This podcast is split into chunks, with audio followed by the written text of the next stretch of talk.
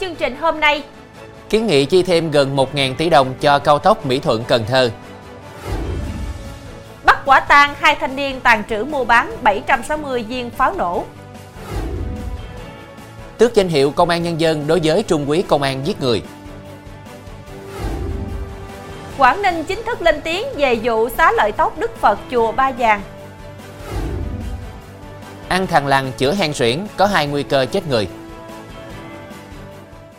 Quý khán giả đang theo dõi chương trình Cửa sổ Đồng bằng phát sóng lúc 18 giờ mỗi ngày trên đài phát thanh và truyền hình Bến Tre.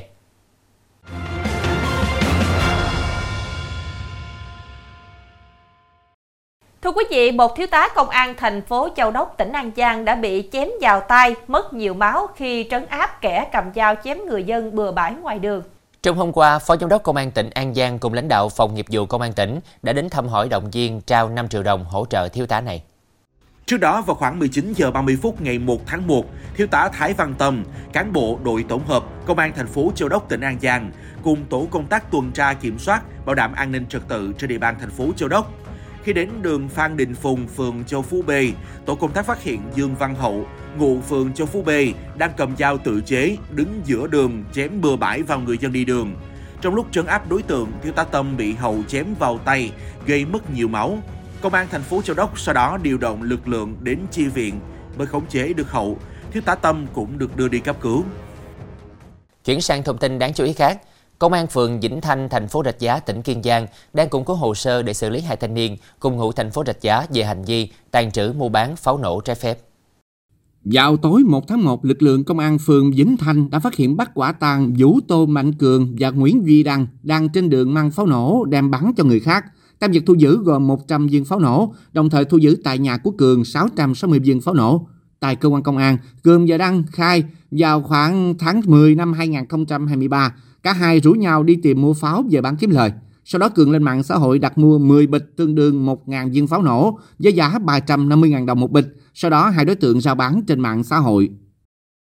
Thưa quý vị, hôm nay Công an tỉnh Kiên Giang cho biết vụ cháy hội trường Thành quỹ Hà Tiên vào ngày 1 tháng 1 được lực lượng chức năng địa phương điều tra và xác định nguyên nhân là do chập điện. Đám cháy đã thiêu rụi nhiều tài sản trong hội trường với tổng thiệt hại khoảng 930 triệu đồng.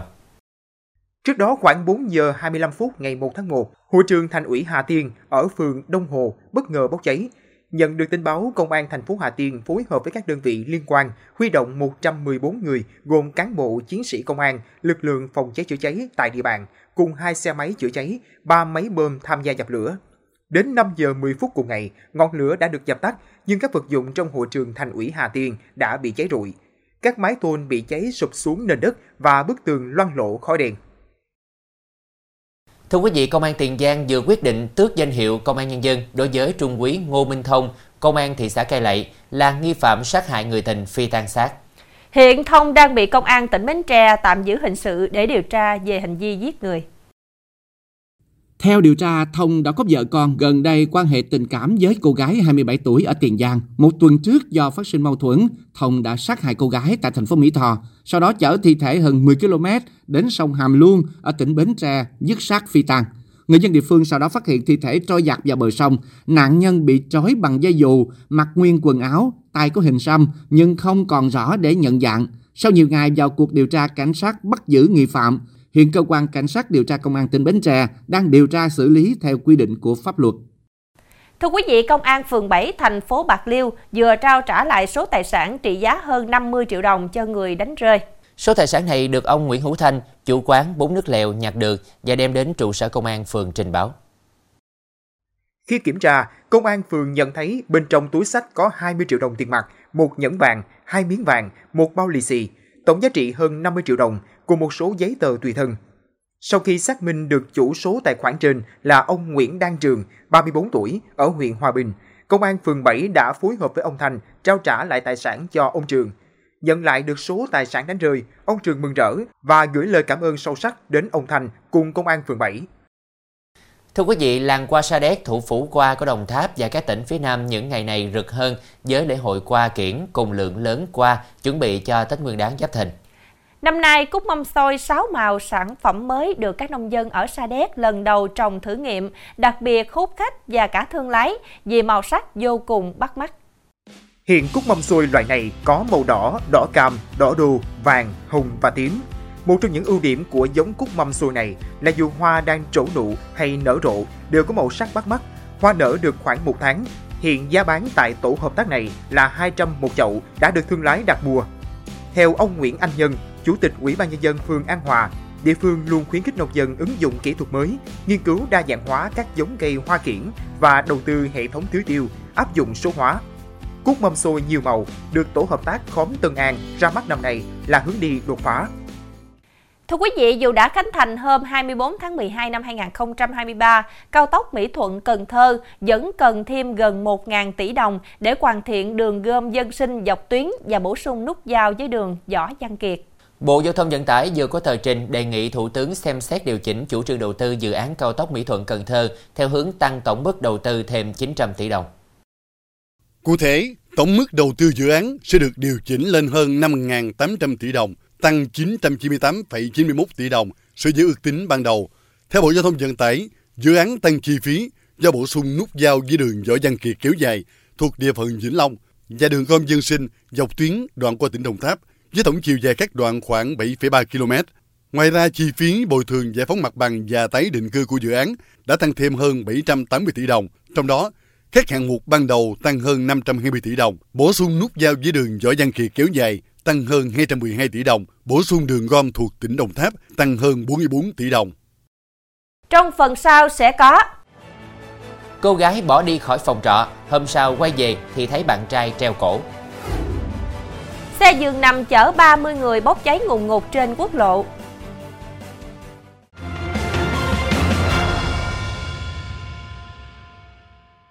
Thưa quý vị, hôm qua, một cô gái trở về phòng trọ ở thành phố Thuận An, tỉnh Bình Dương thì phát hiện người bạn trai đã tử vong trong tư thế treo cổ. Trước đó, hai người có xảy ra cãi giả với nhau. Công an thành phố Thuận An đã khám nghiệm hiện trường để điều tra nguyên nhân một nam thanh niên được phát hiện chết treo cổ trong phòng trọ. Theo thông tin ban đầu, anh A, 30 tuổi, quê Quảng Bình và bạn gái thuê trọ sống chung trên đường N5, phường An Phú, thành phố Thuận An. Tối ngày 1 tháng 1, đôi nam nữ cãi nhau nên cô bạn gái bỏ đi. Sau một ngày không liên lạc được với bạn trai, chiều ngày 2 tháng 1, cô gái về lại phòng trọ thì tá hỏa phát hiện anh A chết treo cổ trong phòng trọ. Nhận tin báo, công an có mặt phong tỏa hiện trường, lấy lời khai nhân chứng, tiến hành điều tra làm rõ nguyên nhân. Được biết, anh A làm công nhân. Chuyển sang thông tin về tai nạn giao thông, khoảng 23 giờ 25 phút đêm qua, xe khách giường nằm đang lưu thông trên lộ trình từ Lạng Sơn đi Hà Tĩnh. Khi di chuyển qua đường tránh 477 ở huyện Hoa Lư, tỉnh Ninh Bình thì bất ngờ bốc cháy. Tài xế là anh Nguyễn Quốc Tú sinh năm 1969 quê Nghệ An. Ngoài anh Tú trên xe còn 29 người khác, gồm cả phụ xe và hành khách. Chỉ huy trạm cảnh sát giao thông Tam Điệp, phòng cảnh sát giao thông công an tỉnh Ninh Bình cho biết cả 30 người trên xe đã thoát thân an toàn trước khi ngọn lửa bùng lớn thiêu rụi chiếc xe cùng toàn bộ hàng hóa hành lý.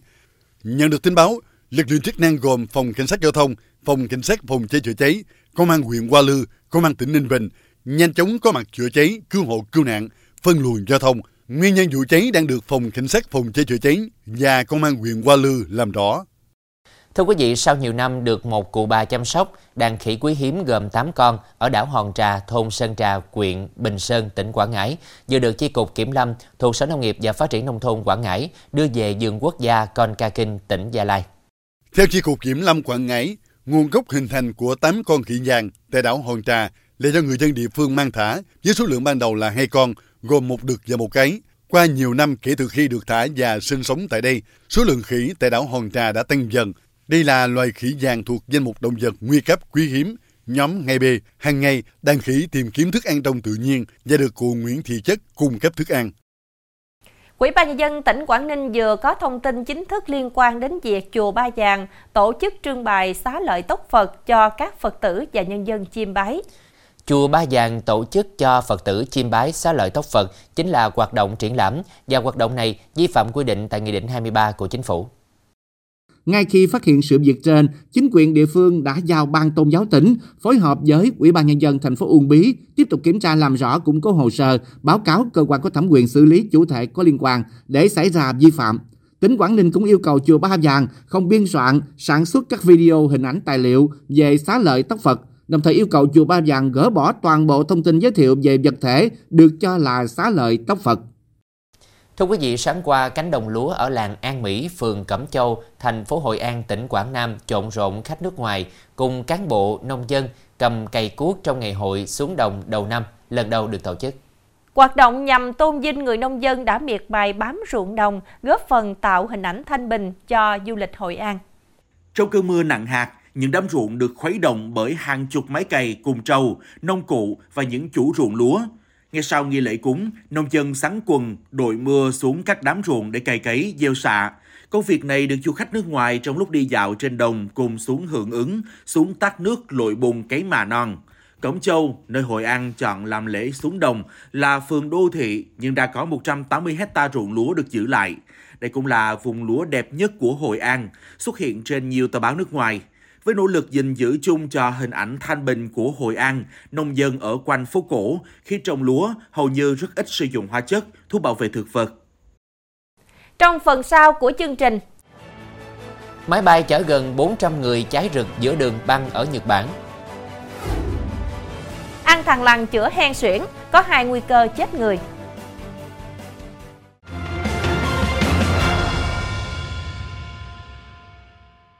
Tin thế giới, thưa quý vị, mới đây, máy bay chở gần 400 người của hãng Japan Airlines bốc cháy trên đường băng sau khi va chạm với phi cơ cảnh sát biển tại sân bay Haneda, thủ đô Tokyo, Nhật Bản, khiến 5 người thiệt mạng. Được biết, phi cơ gặp nạn đang chở cảnh sát biển chuẩn bị cứu trợ các nạn nhân động đất tại vùng bờ biển phía Tây Nhật Bản. Máy bay Airbus của hãng Japan Airlines va chạm với phi cơ MA722 của lực lượng cảnh sát biển Nhật Bản gọi tắt là GCJ đang chuẩn bị cất cánh lúc 17 giờ 50 phút hôm qua tại sân bay Haneda ở Tokyo. Tất cả 367 hành khách và 8 trẻ em cùng 12 phi hành đoàn trên chiếc máy bay đã được sơ tán an toàn. Theo Bộ trưởng Giao thông Nhật Bản, phi cơ của GCJ có 6 người trên khoang, trong đó có cơ trưởng thoát nạn, 5 người thiệt mạng. Lính cứu hỏa sau đó nỗ lực chữa cháy, một số mảnh vỡ bốc cháy nằm rải rác, buộc sân bay Haneda phải đóng cửa đường băng sau sự cố. Thành phố Venice mới đây đã công bố các quy định mới sẽ có hiệu lực từ tháng 6 năm 2024 nhằm hạn chế hơn nữa các hoạt động du lịch tại thành phố vốn đã quá tải này. Tuyên bố nêu rằng các nhóm khách không được đi đông quá 25 người, tương đương một nửa sức chứa của xe buýt du lịch. Việc sử dụng loa phóng thanh có thể gây xáo trộn cũng bị cấm. Ngoài ra, các nhóm du khách cũng không được dừng lại ở các con phố hẹp, trên cầu, lối đi. Bảo tàng Venice cũng giới hạn nhóm du khách vào cùng lúc dưới 25 người. Chủ tịch Harvard Claudine Gay hôm 2 tháng 1 tuyên bố bà sẽ từ chức chỉ sau 6 tháng làm hiệu trưởng, trong bối cảnh có nhiều tranh cãi và bê bối tại ngôi trường này. Bà Gay là hiệu trưởng da màu đầu tiên của Harvard, chỉ phục vụ được 6 tháng một ngày. Nhiệm kỳ của bà là nhiệm kỳ ngắn nhất trong lịch sử 388 năm của trường đại học danh giá này. Trong đơn từ chức, bà Gay không thừa nhận hành vi sai trái nào. Theo vào đó, bà cáo buộc các đối thủ đã khiến bà phải chịu các cuộc tấn công cá nhân và đe dọa do thù địch chủng tộc. Giám đốc học thuật của trường, ông Olen Gaber, sẽ đảm nhận chức hiệu trưởng lâm thời.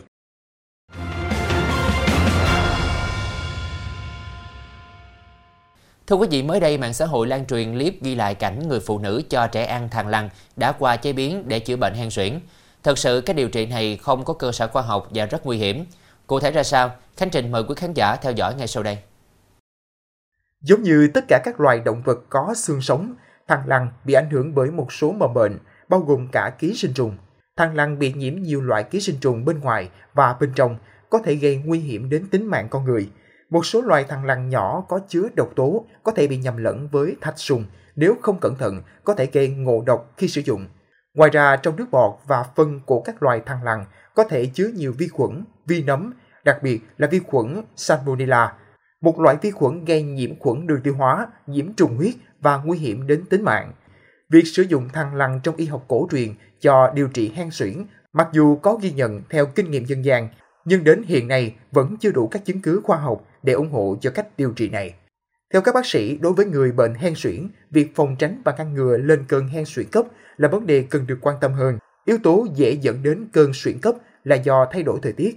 Việc nuôi thú cưng như mèo chó cũng là một nguy cơ cho người bệnh hen suyễn khi dễ hít phải lông của chúng. Bên cạnh đó, việc dùng nước hoa, nước xả vải hoặc các chất tạo ra mùi thơm cũng là tác nhân gây gia tăng số cơn hen suyễn cấp của người bệnh. Thưa quý vị, dẫu biết những kinh nghiệm điều trị bệnh trong dân gian được nhiều người tin tưởng và thực hiện theo, tuy nhiên hen suyễn là bệnh mạng tính cần phải điều trị lâu dài. Do đó, người bệnh cần tuân thủ điều trị, sử dụng thuốc theo đúng chỉ định của bác sĩ.